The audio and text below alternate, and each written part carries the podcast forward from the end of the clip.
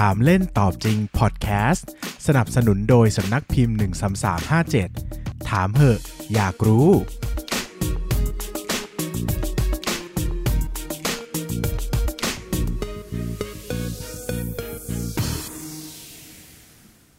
สวัสดีครับ ยินดีต้อนรับเข้าสู่รายการถามเล่นตอบจริงพอดแคสต์รายการที่จะชวนคุณมาตั้งคำถามแบบเล่น ๆ แต่หาคำตอบกันอย่างจริงจัง วันนี้นะครับเราได้เกส แขกรับเชิญสุดพิเศษที่จะมานั่งตอบคำถามกับเราแบบจับเข่าคุยนะครับจับเข่าบางทีจะเลยไปที่อื่นที่ใกล้ๆเข่าด้วยนะครับเราได้แหมเป็นแขกที่เรียกได้ว่าเป็นอดีตเจ้าหน้าที่กรมสรรพากรนะครับครับใครที่สงสัยเรื่องภาษีมาตลอดชีวิตนะครับแหมกรมนี้มันช่างดูจะเหมือนอยู่ในแดนสนธยานะครับ เข้าไม่ถึงเข้าใจยาก วันนี้เราได้แขกรับเชิญที่จะมาเล่าทุกอย่างให้เราฟังครับ ขอ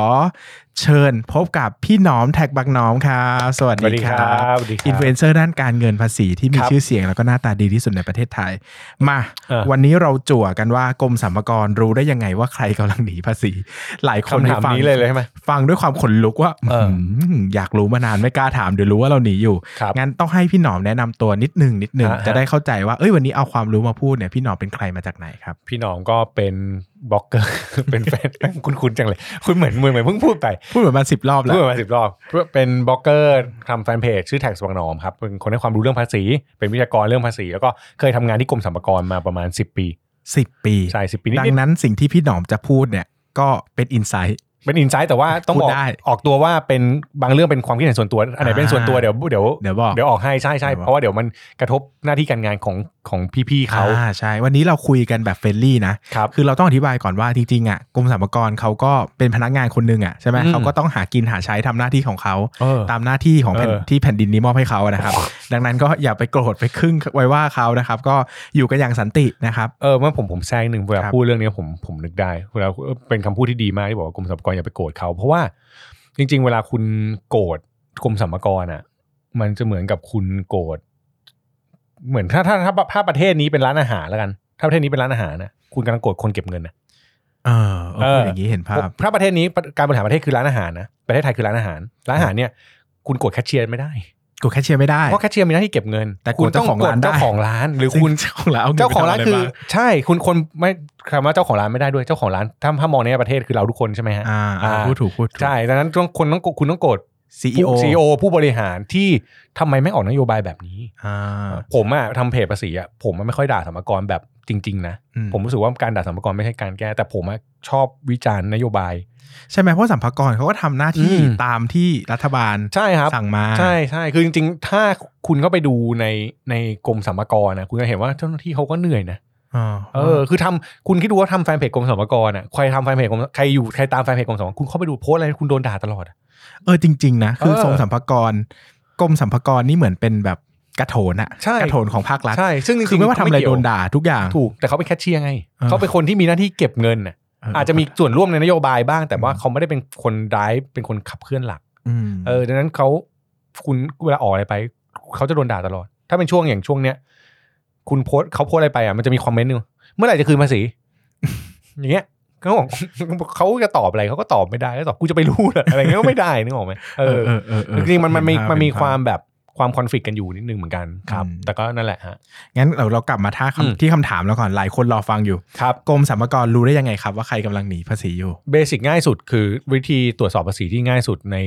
ในอดีตจนถึงปัจจุบันคือเรื่องของภาษีหักหน้าที่จ่ายอ่าคุณถูกหักภาษีไว้ใช่ไหม คนเวลาคุณถูกหักภาษีไว้เนี่ยคนที่จ่ายเงินให้คุณเนี่ยเขาจะต้องส่งข้อมูลหรือส่งข้อมูลการหักภาษีให้สรรพากร มันอัตโนมัติเลยไหมมันเป็นหน้าที่ของผู้จ่ายเงินต้องทำอะหมายถึงว่าแต่ถ้าผู้จ่ายเขาหักเราไว้ปุ๊บมันอืมจะเด้งเตือนในระบบเลยไหมว่าคนนี้มีรายได้นะไปตรวจ ถ้าเขาส่งนะอ่าถ้าเขาส่งมันจะเด้งว่าคนเนี้ยมีรายได้ก็คือมันเป็ไม่นได้มันไม่ได้เด้งมันคือ ถ้ากดชื่อคนนี้เข้าไปดูจะรู้ว่าถูกหักภาษีไว้เท่าไหร่อ๋ออ่าจะมีรายได้ที่ถูกหักภาษีไว้เท่าไหร่อ๋อ ดังนั้นฉะนั้นคนที่ถูกหักภาษีไว้ แล้วคุณไม่ยื่นภาษี หรือคุณข้อมูลหักภาษีไม่ตรงกับข้อมูลรายได้จริงคุณเนี่ยคุณมีโอกาสถูกตรวจตั้งแต่แรกอยู่แล้วเออเอออยากให้พี่หนอมอธิบายเรื่องภาษีหักนั้นที่จ่ายอือฮึหน่อย คือผมมามีโอกาสทำงานกับฟรีแลนซ์หลายคนครับฟรีแลนซ์จะบอกว่าหักภาษีหน้าที่จ่ายอะถ้าจะเอาถ้าจะหักภาษีหน้าที่จ่ายด้วยต้องเพิ่มตังค์ให้เขาอ่าใช่เออคือแปลว่าเขาไม่เข้าใจเหมือนที่เราเข้าใจใช่ไหมใช่ใช่คุณเข้าใจถูกแล้วเพราะถ้าใครบอกว่าสมมุติว่าจ้างอะค่าจ้างหมื่นหนึ่งอ่าหักสามเปอร์เซ็นต์คุณได้เก้าพันเจ็ดอืมแล้วโกรธนะ แปลว่าคุณไม่เข้าใจเรื่องภาษีหักรายจ่ายอ่าเพราะถ้าคุณบอกว่าจ้างหมื่นหนึ่งหักสามเปอร์เซ็นเนี่ยความไม่เข้าใจมีสองแบบนะ เข้าใจว่าได้เงินไม่เต็มถูกหักภาษีอืมก็เหลือเก้าพันเจ็ดอยากได้หมื่นหนึ่งอืมอันเนี้ยเข้าใจผิด ถ้าอยากได้หมื่นหนึ่งเนี่ยแปลว่าเวลาจะเวลาจะนายจ้างเขาจะจ่ายเงินให้คุณหมื่นหนึ่งเนี่ยยอดที่ก่อนถูกหักอะมันจะมากกว่าหมื่นแล้วนะใช่จะมันจะมาหมื่นสามร้อยสามบาทประมาณเนี้ยมเออคือภาษีมันก็จะเพิ่มขึ้นตามรายได้ที่คุณเพิ่มขึ้น นั้นแปลว่าอันดับแรกคุณเข้าใจผิดว่าถ้าคุณถูกหักเนี่ย มันไม่ได้แปลว่าคุณเสียภาษีตอนนั้น คุณแค่ถูกจ่ายภาษีล่วงหน้าใช่หักรายจ่ายคือการจ่ายล่วงหน้าเนาะแปลว่าเราก็ขอคืนได้ คุณต้องเอาไปยื่นภาษีแล้วขอคืน จริงๆมันคือกลับไปที่เมื่อกี้เราพูดอะมันก็คือข้อมูลที่สรรพากรรู้ว่าคุณมีรายได้อืมคุณต้องเอาไปยื่นแล้วขอคืน อืมอืมอันเนี้ยสิ่งที่คุณเข้าใจผิดอันดับซึ่งหลายแรกคนชอบเข้าใจผิดว่านี่คือจบแล้ว ใช่ อันนี้คือข้อข้อข้อที่สองที่จะต่อเนี่ยก็คือเข้าใจว่าอ๋อสามเปอร์เซ็นต์แล้วแปลว่าฉันเสียภาษีให้ประเทศนี้แล้วฉันไม่ต้องทำอะไรอีกไม่ใช่ อิจฉาบ้างคุณถ้าเสียภาษีเอสามอเปอร์เซ็นต์นี่คือคุณขอไหว้คือคุคุณณเอามาเหอะอยากเสียใช่บ้างคุณจ่ายล่วงหน้าเฉยอืมเพราะภาษีมันต้องคำนวณตามหลักการภาษีเนาะก็ว่ากันไปแต่ว่าเนี่ยมันแค่การจ่ายล่วงหน้านั้นต่อให้ถ้าคุณถูกหัก จริงๆมันไม่มีผลกับรายได้คุณรายได้คุณน่ะเท่าเดิม คุณแค่จ่ายภาษีล่วงหน้าไปก่อน งั้นแปลว่า แปลว่านะ ถ้าหักไว้ก่อน ก็อืมมีโอกาสจะจับได้สูง อันเนี้ยเป็นวิธีการจับที่ง่ายที่สุดอยู่แล้วง่ายที่มันคืสุอดการ cross check อยู่แล้ว แล้วคำถามคือ ถ้าผมเป็นฟรีแลนซ์อืมได้มาจุกจุกจิกจิกจากคนนู้นนิดคนนี้หน่อย แล้วผมหายตัวไปเลยอืมผมไม่ยื่นเลย เพราะว่าถ้ายื่นปุ๊บเดี๋ยว search ชื่อผมใช่ไหมผมไม่ยื่นเลยเนี่ยอืมจะหาเจอไหมก็ถ้ามันข้อมูลมันมันชี้ชัดว่าคนคนเนี้ยมันมีรายได้ มันก็มีส่งมาให้ตรวจได้นะ อ่าคือก็ส่งมาได้เหมือนกัน ส่งมาได้เหมือนกันคือถ้ามันมีการแบบคือต้องต้องเล่าแบบนี้กัน อันนี้เป็นความเห็นส่วนตัวนะนโยบายในอ่าในในทั้งหมดอาจจะไม่ไม่แน่ใจแต่ว่า โดยปกติมันจะมีการการตรวจแบบนี้คือ คนที่ขอคืนต้องตรวจอืมกับคนที่ไม่ได้ขอคืนแต่มีข้อมูลส่งมาให้ตรวจ เช่นเขาไปฟิลเตอร์ข้อมูลชุดหนึ่งออกมา เช่นอ่าบุคคลที่มีรายได้เท่านี้ แล้วยังไม่เสียภาษีมีใครเขาอาจจะมีระบบเหมือนเป็นใช่ screening คล้ายๆเราเราใช่กรองหุ้น ใช่ใช่ประมาณนั้นนี่คือกองประมาณคนเป็นฟิลเตอร์อะเป็นกลุ่มเสี่ยง ใช่กลุ่มเสี่ยงของเขาอะไรเงี้ยซึ่งไอ้ระบบพวกเนี้ยมันดีขึ้นเรื่อยๆนะอืมเออมันละเอียดและดีขึ้นเรื่อยๆนะอันนี้อันเนี้ยมั่นใจ อ่านงั้นต้องเดี๋ยวต้องแทรกก่อนเออนะถ้าหลายคนบอกเฮ้ยพี่ ผมแม่งไม่เคยจ่ายเลยว่ะอืมสามปีละวันเนี้ยรู้ว่ามันดีขึ้นอะอืมถ้าผมเดินไปยื่นปีเนี้ยเขาแม่งจะตรวจปีก่อนๆของผมเปล่าวะเออต่ออันเนี้ยคำถาม อันเนี้ยก็ปล่อยมาคำตอบคือไม่รู้ฮะแล้วแล้วแล้วเออแล้วแต่เขาก็แล้วแต่เขาคือมันอืมไม่รู้แต่ว่าสิ่งที่คุณรู้คือเขาจะไม่ตรวจคุณปีหน้า ปี ถ้าคุณยื่นภาษีเมื่อไหร่คุณคัดสตาร์ทชีวิตถูกอะอืมโอกาสที่คุณจะโดนตรวจย้อนหลังมันจะน้อยลงทันทีไงแปลว่าการยื่นภาษีจริง ๆ ถูกต้องเนี่ย มีความแบบดีกว่าไม่ยื่นถูกไหมแน่นอนครับ คือในแง่แบบเราจะได้ไม่โดนปรับอย่างนี้เหรอใช่ ภาษีเนี่ย หลักสำคัญอะคนส่วนใหญ่ชอบคุยกันว่าประหยัดยังไงสูงสุดใช่ไหมอือฮึแต่หลักสำคัญของภาษีจริงๆอะทำยังไงก็ได้ให้ตัวเองอะมีโทษน้อยสุดอืมเพราะสิ่งที่มันแพงอะมันไม่ได้ภาษี สิ่งที่มันแพงคือเบี้ยปรับและเงินเพิ่มเขาปรับกันเขาปรับกันเยอะไหมปรับสูงสุดคือสองเท่าของภาษีที่ต้องจ่ายพระเจ้าคือสมมติคุณต้องจ่ายร้อยหนึ่งเนาะคุณไม่จ่ายอืมคุณต้องเสียภาษีร้อยหนึ่งเหมือนเดิมอืมคุณบวกไปอีกสองร้อยเป็นสามอืมแล้วคุณมีดอกเบี้ยคือเงินเพิ่มเมื่อกี้อีกเงินเพิ่มเนี่ยมันดอกเดือนละหนึ่งจุดห้าเปอร์เซ็นอ่า คือเมื่อกี้ร้อยหนึ่งอะส่วนสุดท้ายที่มันแม็กซิมัมไปสุดทาง ถ้าคุณซวยจริงๆอะคุณจะโดนเป็นร้อยบวกกับค่าปรับไอ้เบี้ยปรับแล้วเงินเพิ่มอีกสามร้อยเป็นสี่ร้อยมอืมคุณคุณถูกค่าด้วยเงินเพิ่มกับเบี้ยปรับคุณไม่ถูกค่าด้วยภาษี แปลว่าจริง ๆ แล้วก็ยื่นไปเถอะ ควรยื่นไปเถอะครับยื่นเขาผิดจึงเป็นหน้าที่มันไม่ต้องใช่ตัดสินใจเนอะมันต้องมันยื่นแหมัละนมันมีข้อกฎหมายหนึ่งที่น่าสนใจคือถ้าคุณยื่นโอกาสย้อนหลังเหลือแค่ห้ามากสุดห้าปีนะอ่าแต่ถ้าคุณไม่ยื่นเนี่ยย้อนหลังถึงสิบปี อ๋อ มันแบบว่าโอ้ถ้าคุณยื่นผิดเขาตรวจคุณได้แค่ห้าใช่ ได้แค่ห้าในทางปฏิบัติ ในทางปฏิบัติจริงๆจะอ๋อได้แค่ห้าในทางกฎหมาย ทฤษฎีจริงๆ ถ้ามันไม่ได้ผิดร้ายแรงได้แค่สองอืมเออเออก็แปลว่ายื่นไปเป็นกรอบป้องกัน เป็นกรอบการจำกัดความเสี่ยง เออ ให้เขาเออไม่แบบใช่ แต่เอาจริง ๆ ถามอะถามอาตุถามพี่หนอมจริง ๆอะหมายถึงว่าถ้าคนนี้เขาไม่ยื่นปีนี้แล้วเขาน่ารักอะหมายถึงว่าเขาทำเต็มที่ตั้งใจยื่นทำตัวถูกระเบียบมีโอกาสไหมเราไม่ได้ไม่เราไม่ไปตรวจเขาย้อนหลังหรอก คือสัมภาระอันเนี้ยอันเนี้ยเคยคุยกับผู้ใหญ่แล้วกันอ่าผู้เคใหลญ่มเคลมนิดนึงผู้ใหญ่เคยคุยกับผู้ใหญ่ไม่ใช่ผู้ใหญ่บ้านนะผู้ใหญ่ในกรมกำนันกำนันไม่ใช่อ่าคือคุยกับผู้ใหญ่หลายๆท่านในกรมเขาบอกว่ามันออกกฎหมายแบบนี้ไม่ได้นะ คือจะอืมออกมาบอกว่าถ้าคุณมายื่นแล้วไม่ตรวจอืมอืมแต่ว่าโดยหลักการของคนปกติทั่วไปอะอืมอย่างที่เมื่อกี้เบสบอกอะ เรามายื่นอะสำกรเห็นเรายื่นถูกต้องอะเขาไม่มาทำร้ายเราต่อแบบ ไม่งั้นใครแม่งจะมายื่นภาษีวะคือเขาจะไปหาคนที่ไม่ยื่นเลยดีกว่า ถูกไหมต้องถ้าเขาถ้าเขาจับได้เขาควรไปจับคนที่ไม่ยื่นม คือเขาจะพยายามจับคนที่ไม่ยื่นหรือหาระบบให้คนที่ไม่ยื่นต้องมายื่น แต่คนที่เข้ามายื่นอย่างถูกต้องอะ เวลาเจอโทษเจออะไรอะแน่นอนว่าข้อผ่อนผันมันมีเยอะกว่านะอ่าเออคือเอาจริง ๆอะคุยกันตรงๆสมกรก็คือคนถูกไหมใช่มันก็ต้องมีคนเขาต้องชอบดีลกับคนที่น่ารักมากกว่าคนที่ไม่น่ารักถูกถ้าคุณพยายามช่วยเหลือเขาก็คุยได้แหละเอาจริงอืมๆมันก็ไม่ได้หนักหนาสาหัสคือขนดนั้นเราดูละครกันมากไปหรือเปล่าไม่รู้หรือเราเราแบบเราชินกับการแบบพระเอกนางร้ายเราเป็นพระเอกคนอื่นเป็นผู้ร้ายอะคือจริงๆไม่มองง่ายๆก็คือคนทุกคนมันคือคนอะ เขาก็อยากคุยกับคนดีอะอ่าคุณก็ถ้าคุณคุยดีกับเขาคุณพยายามทำให้ถูกต้องอะคือคนจำนวนมากชอบมองว่าสัมภากรมาตรวจอะอืมเป็นผู้ร้ายอืมแต่เราก็ลืมมองว่าเราหนีภาษีอะเราก็เป็นใช่ผู้ร้ายของสัมภากรเหมือนกันใช่คือต่างละต่างละภาคแต่ละคนไม่ไม่เหมือนกันอยู่แล้วอืมอืมอะงั้นกลับมาถามว่า หนีภาษีแบบไหนโทษสูงสุด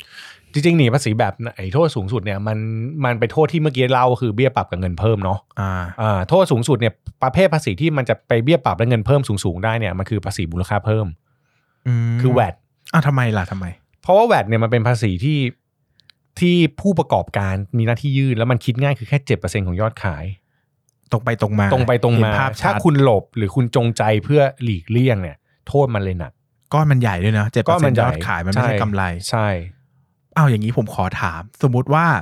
เราทำอะเราไม่รู้มาก่อนเลยสมมติคนที่แบลมากอืมเพิ่งออกมาจากแบบอืมเทือกเขาอันไตอืมไม่รู้ว่าต้องจดภาษีมูลค่าเพิ่มอืมทำธุรกิจมาสองปีละอืมพอจดเนี่ย เราจะโดนย้อนหลังไหม มันจะโดนย้อนหลังในส่วนที่เกินล้านแปดเป็นต้นไป แต่ยังไงก็โดนนะยังไงก็โดนครับ คือถ้ารู้ตัวว่าลืมแต่เลขมันชัดมากยังไงก็ต้องโดนยังไงว่าต้องโดนใช่อืมคือ คือล้านแปดเนี่ยมันมันดูคัดออฟเป็นปี เช่นสมมติเมื่อกี้บอกทำมาสองปีใช่ไหมอือฮึถ้าปีแรกทำไม่ถึงล้านแปดอืมปีที่สองยังปีที่สองอ่ารวมแต่ละปีอะถ้าปีแรกยังไม่ถึง ปีที่สองยังไม่ถึงก็รอดนะอ่าอ่าแต่ถ้าปีแรกไปสองล้านแล้วเนี่ยมันก็จะโดนสัดส่วนสองแสนของปีแรกแล้วก็โดนมาเรื่อยๆในปีต่อมาก็คือไปถึงว่าตามกฎหมายคุณต้องจดแล้วใช่ถึงปีที่สองคุณจะไม่ถึงคุณก็ต้องโนต้องจดแล้วเพราะว่าปีที่แล้วคุณเกินแล้วไง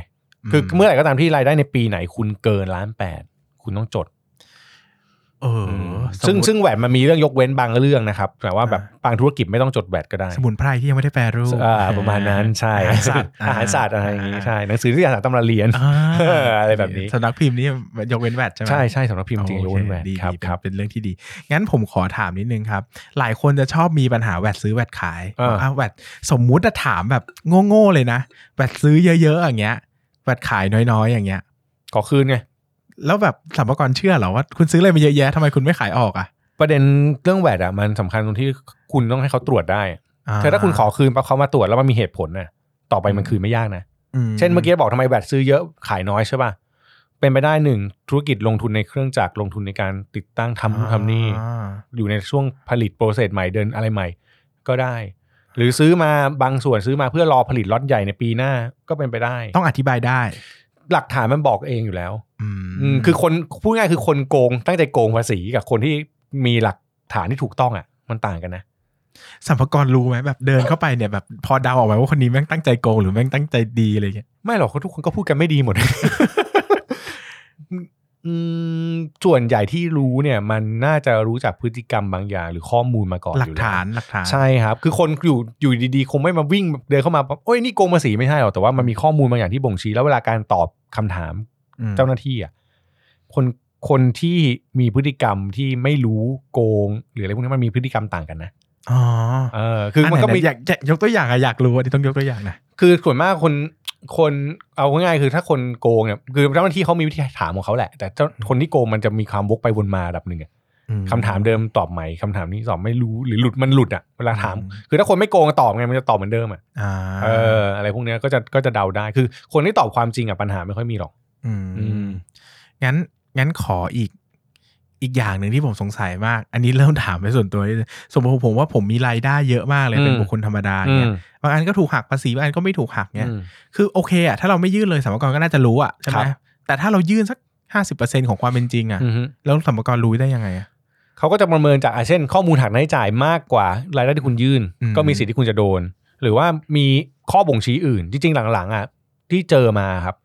ลักษณะของคนไม่ยื่นภาษีแล้วไปถูกจับได้อะ ไปถูกจับในเรื่องของอะไรรู้ไหมโดนไปซื้อพวกอสังหาอ่าอยู่ดีแบบไม่เคยยื่นภาษีหรือยื่นน้อยก็อยู่ดีไปซื้อที่ดินซื้อบ้าน แล้วซื้อเงินได้สดยังไง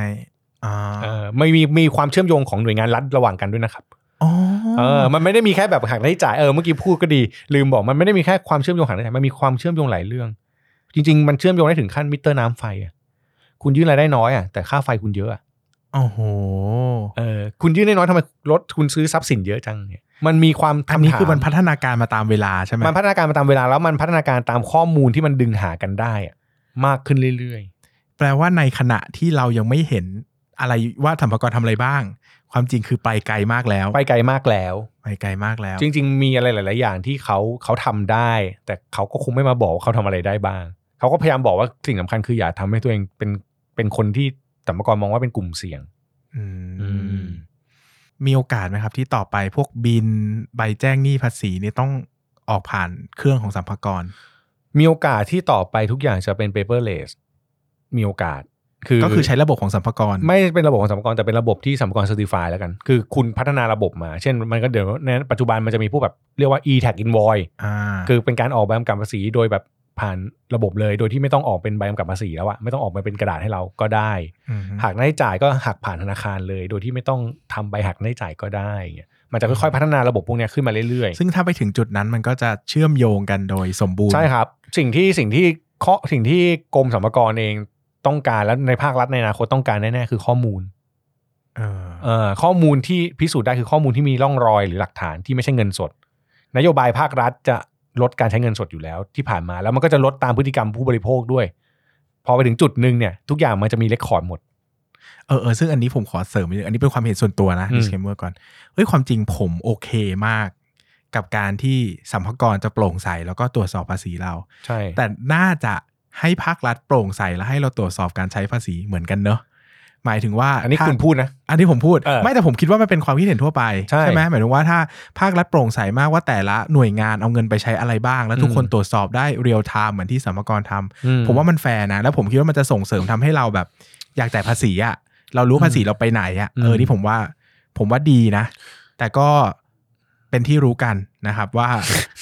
หมายถึงว่าเป็นมันที่รู้กันว่ะหมายหมายหมายถึงว่ามันทำแล้วมันไม่ได้เพิ่มเงินให้รัฐอะไหม ใช่หมายคถึรับงว่ามันทำสร้างความโปร่งใสแต่ก็ต้องยอมรับว่าความโปร่งใสไม่เพิ่มรายได้ให้รัฐอืมรัฐก็อาจจะไม่สนใจจะทำเพราะว่ามันไม่ได้เป็นประโยชน์ต่อตัวรัฐเองอะเราก็อาจจะมองรัฐเป็นคนคนหนึ่งเนาะมันก็ยากที่ที่จะทำได้นะครับครับ ออกหน่อยแล้วกันออกเริ่มใกล้แล้วเริ่มใกล้แล้วเอามาใกล้ใกล้นี่คือใกล้จบ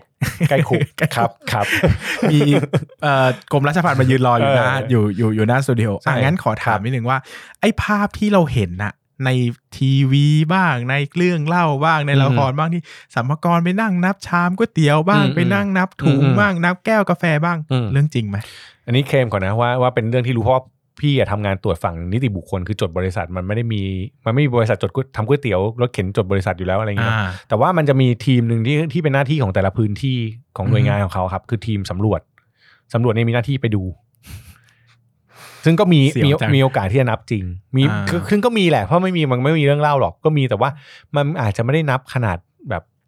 คือคนเราเวลาเล่าฝั่งถ้าไปฟังฝั่งสำรวจเล่าสำรวจก็จะเล่าอีกแบบหนึ่งสำรวจก็เคยเล่าว่า เคยจะไปตรวจโดนเอาน้ำร้อนสาดอ่าก็มีอย่างเงี้ยเห็นป่ะอืมแต่ถ้าฟังฝั่งประชาชนก็จะแบบ เอ้ย แต่ก็คือเขาตรวจจริงๆตรวจจริงๆนั่นแหละคือแต่ไม่รู้ว่าตรวจด้วยวิธีคืไหอนคือมันตรวจอย่างงี้ ปัญหามันคืออย่างงี้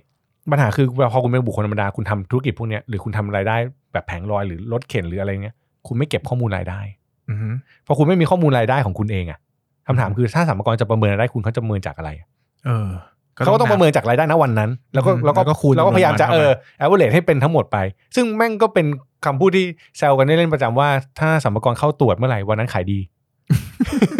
เออจำนวนร้อยคนวันก็เยอะไปด้ร้วอยยวันพันปีเมื่อคนไม่ได้เข้าขนาดนี้วันที่สามกรเข้าไปนั่งปั๊บขายดีเลย แปลว่าถ้าไม่อยากมีปัญหาก็เก็บรายละเอียดไว้ ใช่ครับ คือสัมภากรก็เชื่อไหมสมมติเราเขียนวันนี้ขายได้กี่ชามกี่ชามอะไรเงี้ยจริง ๆ ผมเชื่อพี่เชื่อว่าสิ่งที่สัมภากรกลัวที่สุดแบบว่าถ้าสัมภากรเข้ามาตรวจนะครับแล้วสิ่งที่ถ้าคุณมีให้เขาเขาจะอึ้งเลยคือ คุณบอกว่าเอออยากรู้ข้อมูลรายได้ใช่ไหมนี่พี่ทำบัญชีรับรายจ่ายแล้ววางให้ดูอือฮึเนี่ยของเมื่อวานเพิ่งลงแบบนี้เดือนที่แล้วเป็นแบบเนี้ยดูเลย พี่เก็บข้อมูลมาอย่างนี้ ก็คือจบมันชัดไง แล้วอืมเขาคำถามคือเขาจะเขาจะต้องมาสอบถามอะไรคุณไหมเขาก็ดูจากข้อมูลที่คุณมีแล้วไงซึ่งสัมภากรเอาความจริงก็เถียงไม่ได้นะ ใช่ก็คุณไม่ได้เพระมานั่งคืออทุกวันถูกไหมเออใช่ไหมอ่าแล้วสมมติว่ามันเกิดขึ้นแล้วมันไปตรงกับ สมมติคุณทำบัญชีรับรายจ่ายแล้วมันไปตรงกับเงินที่คุณเข้าธนาคารอ่ามันไปตรงกับยอดที่คุณยื่นภาษี คุณปลอดภัยตัวเองไง สบาย ใช่ แต่ว่าสิ่งสำคัญคือคุณไม่มีข้อมูลตรงเนี้ยอือฮึแล้วพอเขาเข้ามาเขาถามว่ารายได้เท่าไหร่ คุณก็บอกก็ไม่รู้ประมาณเท่านี้ แล้วจะจะเอาตัวเลขตรงไหนอะเอาเชื่อจะให้เชื่อเราเหรอ ก็ในเมื่อเราไม่มีอะไรไปพูดกับเขาใช่ใช่ถูกไหมสัมภากระก็ต้องหลักการเดียวกัน ซึ่งต้องต้องขอพูดในฐานะผู้ประกอบการนิดนึงอืมที่ยื่นภาษีนะครับ ก็ความจริงแล้วบางทีเนี่ยหักลบกบหนี้ปีหนึ่งไม่ได้เสียภาษีเยอะมอย่างที่คิดอืมนะครับ มันก็ รายได้เราเยอะอะเราเสียเยอะแต่บางทีหลายคนกังวลมากนู่นนี่นั่น บางทีหักมาปีหนึ่งไม่ถึงหมื่นก็มีหมื่นกว่าๆใช่หรือบางคนอะทำธุรกิจเล็กๆอะไม่ถึงด้วยซ้ำใช่ที่ฐานต้องเสียภาษี แต่การเก็บข้อมูลอะมันมันทำให้เราปลอดภัยในแง่ของกฎหมายด้วยนะครับ แล้วก็เป็นการแบบอยู่ได้นอนหลับอะใช่ไหมรถแบบรถตู้กรมสรรพากรขับผ่านหน้าร้านเราไม่ตกสบายใจอะไรเงี้ยเออนะครับ มีการอืมแต่พี่ตอนตอนพี่หนอมตรวจนะพี่หนอมตรวจกลุ่มธุรกิจไหน ตรวจหลายกลุ่มอะก็มีทั้งแบบพวกเนี่ยตั้งแต่ร้านอาหารร้านอาหารมีร้านอาหารกลางวันเออจริงมันก็มีบ้างนะร้านอาหารกลางวันที่เป็นบริษัทที่เขาจดอือฮึเป็นของต่างประเทศเพราะมันสีลมมันมีย่านร้านอาหารใช่ไหมมันก็จะมีร้านที่เป็นเชนดังเช่นดังกลางวันอะไรเงี้ยแล้วก็มีพวกโรงแรมก็มีนิดหน่อย แล้วก็มีพวกให้อะไรวะห้องพักให้เช่า มีโรงพิมพ์อืมมีทำธุรโรงงานอุตสาหกรรมก็มีที่แบบมีแบบพวกแบบโรงงานอยู่ต่างจังหวัดเราก็พี่หนอมต้องตรวจ ไหมหรือคือต้องเข้าไปดูไหมต้องเข้าไปหรืดูว่ครับคือไอ้พวกนี้คือตรวจนี่คือต้องทำหนังสือแจ้งเข้าไป ขอเข้าไปดูคืออยู่ๆไม่ได้สัมภาระจะเข้าไปได้ ถ้าไม่ใช่ทีมสำรวจนะมเขาต้องมีหนังสือขอเข้าไปตรวจขอตรวจภาษีขอเข้าไปตรวจสภเมื่อก่อนจะเรียกว่าตรวจสภาพกิจการเดี๋ยวนี้อ่าไม่มีแล้วเดี๋ยวนี้จะเป็นตรวจแนะนำก็คือจะมีหนังสือแจ้งมาจากกรมตรวจนี่เขาตรวจอะไรบ้างครับ ก็ถ้าปัจจุบันเขาจะเข้าไปถาม ถามพื้นฐานเหมือนแบบเหมือนไปเขาเรียกอะไรไปทำความเข้าใจ understand business อืมเหมือนไปเยี่ยมชมอะอืก็มาคุยอ้าวทำอะไรบ้างมีปัญหาอะไรไหมอะไรพวกเนี้ยแต่ว่าถ้าถ้าคุณขอคืนเมื่อไหร่เวลาการตรวจก็จะเป็นตรวจเรื่องคืนคืนภาษีละตรวจเอกสารเอกสารละแล้วก็ดูข้อมูลข้อเท็จจริงประกอบกันละอืมอืมมีเคสแปลกๆไหมที่เราไปตรวจแล้วรู้สึกว่าแบบ อืมอันนี้จำได้แล้วแบบอยากเล่า มีเคสหนึ่งตอนเข้าไปทำงานใหม่ ๆ สมัยแบบปีสองปีแรกเลยเอ่อไปตรวจ ธุรกิจที่เป็นเขาเรียกว่าอะไรดีวะท่านโอ้โหพูดไปเอาแบบคร่าวๆกันท่านลุงเดี๋ยวเดี๋ยวเขามาฟังเขาจำได้ก็เป็นเพื่อนใน Facebook ด้วยเดี๋ยวเขาเดี๋ยวเขาเดี๋ยวเขานึกได้เขาจะโกรธคือไปตรวจธุรกิจเขาธุรกิจเขาเป็นเหมือนกับที่ถลุงเหล็กทำเหล็กอะอ่าไอเหล็กเนี่ยมันไอพวกเหล็กพวกอะไรพวกเนี้ย มันจะทำมาจากแบตเตอรี่รถยนต์อ่าฮะเวลาเขาจะเอาเขาจะเอาแบตเตอรี่รถยนต์เหลือๆมาแบบผ่าแล้วก็มาถลุงมามามาเอาตรงแบตเตอรี่ตรงนั้นมาใช้มามาทำตะกั่วมาเป็นก้อนอะไรเงี้ยครับเอ่อ ประเด็นคือเวลาไปตรวจเนี่ยมันต้องตรวจว่ารายจ่ายเขามาจากไหน ซึ่งรายจ่ายเขาไปซื้อมาจากพวกยี่ปัวที่เอาแบบไปรับแบตเตอรี่มาเป็นลูกแบบชุดใหญ่อือฮึแล้วก็เอามาให้ อยากรู้ว่ารายจ่ายนี้เกิดขึ้นจริงหรือเปล่าก็ต้องส่งเรื่องไปให้ฝั่งฝั่งสรรพากรพื้นที่อื่นที่เขาตรวจที่เขามียี่ปัวเนี่ยอยู่ในที่เขาขายให้มาที่เขาขายให้มาเออว่าเป็นใครแบบไปดูข้อมูลข้อเท็จจริงว่าตรงไหมส่งไปปั๊บอะฝั่งนั้นน่ะ ไม่ได้จดแวดอืมแล้วยอดขายอะที่เขาขายให้บริษัทเนี้ยประมาณสามสิบล้าน สามสิบล้านใช่ไม่แล้วเปอร์เซ็นต์ของสามสิบล้านสองล้านเสียภาษีเสียภาษีประมาณเกือบห้าล้านอะทั้งหมด ไม่โอ้โหความความที่จำได้เรื่องเนี้ยเพราะว่าอะไรรู้ไหมครับเพราะว่าความสวยคือยี่ปัวเนี่ยเป็นยี่ปัวจริงๆไงาพอเป็นยี่ปัวจริงๆคือไอ้ที่เขาหามาเขาไม่ได้ทำเองอะเขาไปซื้อมาต่ออ่แต่ว่ารายได้มันตกมาที่เขาคนเดียวใช่ไหมแล้วคือใช่พวกยี่ปัวต้องเข้าใจว่ากำไรเขาต่ำมาใช่กใช่โดนเจ็ดเปอร์เซ็นต์ใช่แล้วเขาโดนแล้วมันมันโดนโดยหลักฐานไงมันทำอะไรอืมต่อไม่ได้ แล้ว คือตอนนั้นอะจำจำจังหวัดไม่ได้หรอกแต่ส่งไปต่างจังหวัดที่ไม่ใช่ในกรุงเทพซึ่งต่างจังหวัดเนี่ยเวลายอดภาษีอย่างเงี้ย คือยอดเยอะนะอืมเออ มันมีแรงจูงใจในการประเมินการตรวจได้ต่อไงก็เหนื่อยอยู่สงสารอะน่าสงสารนะเออสงสารคือเราเข้าใจว่าแบบเนี่ยสุดท้ายความผิดถามว่าความผิดของกฎหมายไหมกฎหมาย ถ้าเจ้าหน้าที่ไม่ประเมินเจ้าหน้าที่ก็ผิดมอ่า เดี๋ยวเขาที่ไม่ทำเดี๋ยวหาว่าเขาแบบใช่สินมันบนหรือเปล่าใช่มันไม่ทำไม่ได้ เพราะว่าข้อมูลมันชัดไงมข้อมูลการขายชัด ข้อมูลการซื้อชัด ข้อมูลรับเงินชัดคือชัดหมดอืมแต่ว่ามันขาดอย่างเดียวคือแวดอืมแล้วแวดมันคือความผิด ผิดเสร็จฝั่งนั้นน่ะ ถามว่าเขาผิดไหมเขาก็ไม่ได้ผิดนะแต่เขาไม่รู้ไงอืมเออ ย้ำอีกทีพี่หนอมใครต้องจดแวดบ้างครับ คนที่เป็นกิจการที่ไม่ได้รับสิทธิ์ยกเว้นภาษีมูลค่าเพิ่มอันนี้คำคำของกฎหมายนะอืมหรือว่าเอาง่ายๆคือคนที่มีรายได้ไม่คนที่มีรายได้เกินล้านแปดต่อปี คนบุคคลธรรมดาก็ต้องจดบุคคนไม่เกี่ยวกับไม่เกี่ยวกับการเป็นบุคคลหรือบริษัทอ๋อเออแต่ว่ามันจะมีรายได้บางประเภทที่ยกเว้นแวดคือต่อให้เกินล้านแปดคุณก็ไม่ต้องจด เช่นมนุษย์เงินเดือนอ่าเนี่ยชัดเจน แต่ถ้าเป็นฟรีแลนซ์ต้องจดนะเอออย่างเงี้ยทำงานไม่เหมือนกันเลยเห็นไหมไม่อยากหรือแบบจดธุรกิจบางประเภท เช่นพวกขายพืชพืชและสัตว์ที่ยังไม่เกิดการแปรรูปอ่าอ่านะพืช เช่นหมูเป็นตัวตัวๆเงี้ยไม่ต้องจดใช่หรือว่าแบบเอ่อถ้ามันแบบพืชตัดต้นไม้มายังไม่ทำอะไรเลยอ่าข้าวขายอ้อยใช้ข้าวขายอ้อยปกติใช่ที่ไม่ไม่ผ่านกรรมวิธีอะที่มันไม่ได้แพ็คนมต้องรีบมาจากวัวเลยอย่างเงี้ยอะงั้นเออผมถามเงินปันผลจากหุ้นอืมยกเว้นไหมยกเว้นยกเว้นยกเว้นโอ้ใช่หลายคนฟังอยู่แล้วแบบได้ได้เดือนละหลายสิบใช่ล้านใช่ตกยกใจเว้นยกเว้นเพราะว่ามันไม่อยู่ในขอบข่ายของแวดอ่าเออแวดเก็บไม่ได้อ่าก็ใครที่ฟังอยู่นะครับ ก็ หลายคนจะเข้าใจว่าแวดเนี่ยเป็นเรื่องของนิติบุคคล ใช่ ก็ต้องอธิบายใหม่ว่าไม่ใช่นะครับ หลายคนทำงานมีธุรกิจของตัวเอง หรือไม่มีธุรกิจก็ได้เป็นฟรีแลนซ์อย่างเงี้ยนะครับ ดาราดาราต้องจดไหมดาราถ้าเป็นงานที่เป็นนักแสดงสาธารณะยกเว้นครับ อ๋ออืมพรีเซนเตอร์นี่ถือว่าเป็นนักแสดงสาธารณะไหมถ้าออกทีวีถืออ๋อ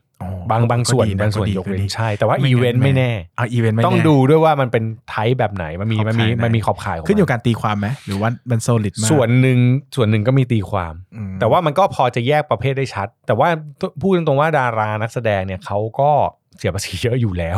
ใช่ไหมถ้าเขาถูกหักไว้อย่างเงี้ยมันเต็มที่เออแต่เขาหนีนอกจากว่าไม่ได้นะนอกจากว่าเขาเลี่ยงแบบเช่น ไปให้คนอื่นรับแทนอะไรเงี้ยอ่าอันนี้อีกเคสดังๆเอออันนี้อีกเรื่องหนึ่งนะแต่ว่าถ้าคนทั่วไปถ้าแบบถ้าเขารับมาเต็มๆอะเขาจ่ายอ้วกอยู่แล้ว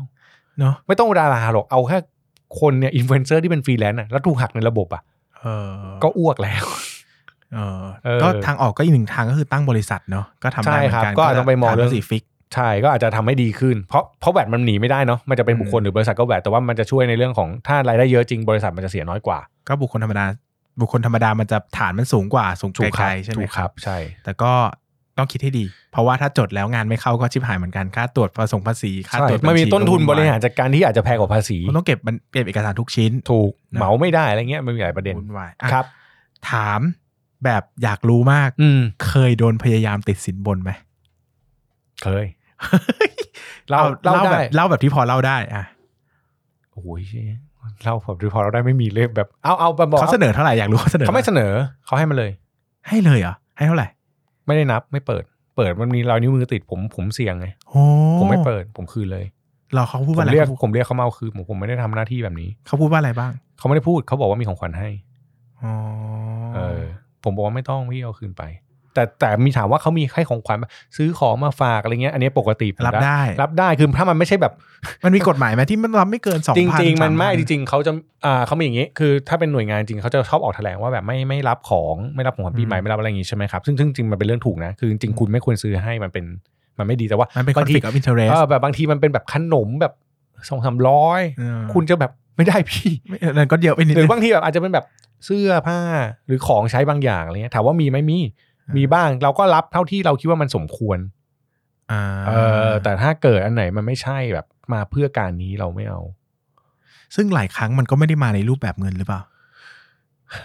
มันมาที่หนักๆอะ มันรูปแบบเงินอ่าแต่ว่าพวกต่ำส่วนใหญ่ของที่ได้มันก็ไม่ค่อย เอาจริงของผมไม่ได้เป็นคนที่แบบว่าตรวจภาษีได้เยอะอะไรเงี้ยเออผมก็จะไม่ค่อยได้ของอยู่แล้ว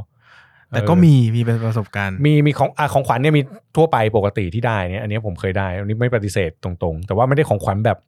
รถไม่ใช่เออไม่ใช่ไม่ใช่แบบว่าของขวัญพี่ซื้อทองคำแท่งมาฝากเนี่ยไม่ใช่นะคือของแบบปกติอะอะเสื้อเสื้อเสื้อแบบอะเสื้อเสื้อราคาดีหน่อยอ่ามีเสื้อเสื้อเข็มขัดอะไรเงี้ยอะโอเค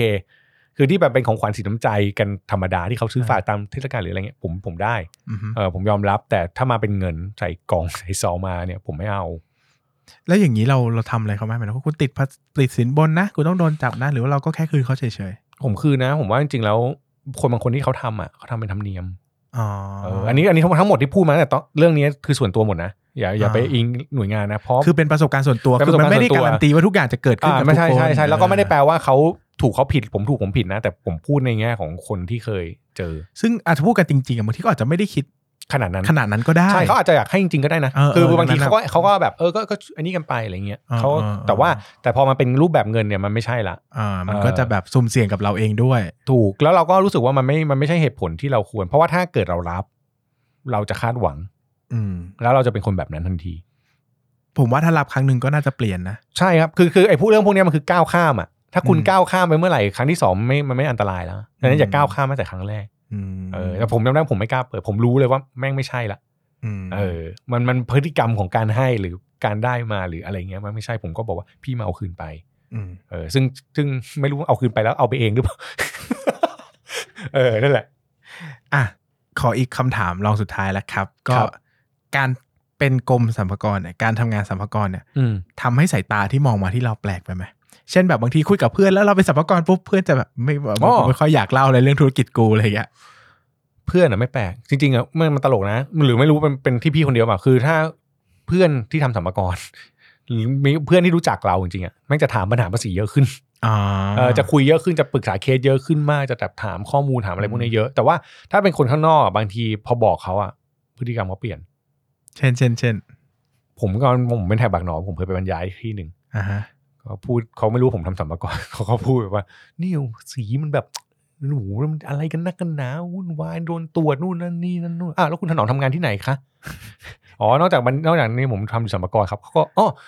เขาก็อึกไปแบบว่าแม่ง dead air แบบเหมือนเหมือนเหมือนซิทคอมอะคุณซิทคอมแม่งก็เงียบไปแบบห้าวิแล้วแบบอืมแต่ก็บางคนก็ต้องทำตามหน้าที่นะคะเออคือแบบมึงไม่ต้องบิดหรอกกูเข้าใจอะไรเงี้ยเออแต่เราก็เข้าใจเขาเออคือผมเข้าใจนะ ผมว่ามันเป็นปกติที่คนจะมองแบบนั้น เพราะว่าซึ่งอืมถ้าคนที่ไม่ได้มีแบบพื้นฐานความรู้ภาษี หรือไม่ได้เตรียมระบบไว้มันวุ่นวายมากเรื่องมันวุ่นวายเอกสรมากแล้วแล้วมันจะเหมือนกับสัมภาระก็อยากได้อยากได้แบบอยากมาตรวจอยากจะดูข้อมูลอยากจะรู้นขออะไรเยอะแยะเต็มไปหมดซึ่งเราไม่มีบ้างหรือเราลำบากบ้างแล้วถ้าไม่ขอบางที เอาจริงๆคือไม่ว่าจะเป็นผู้ประกอบการคนเสียภาษีหรือเจ้าหน้าที่กรมอะเราพูดกันตรงๆคือมีทั้งคนดีและไม่ดีอืมเออ ซึ่งถ้าเราเราเป็นผู้ประกอบการที่ดีเราไปเจอเจ้าหน้าที่ที่ไม่ดี บางทีเราก็ไม่โอเคหรอกอ่าเออถูกไหมเจ้าหน้าที่ที่ขู่เอ้ยไม่ทำเสียนะเจ้าหน้าที่ที่อาจจะไม่ได้มีความรู้มากพอ พอมาแบบเอาพูดเรื่องเก่าอาจจะให้เสียตรงนี้ตลอดเงี้ยก็มี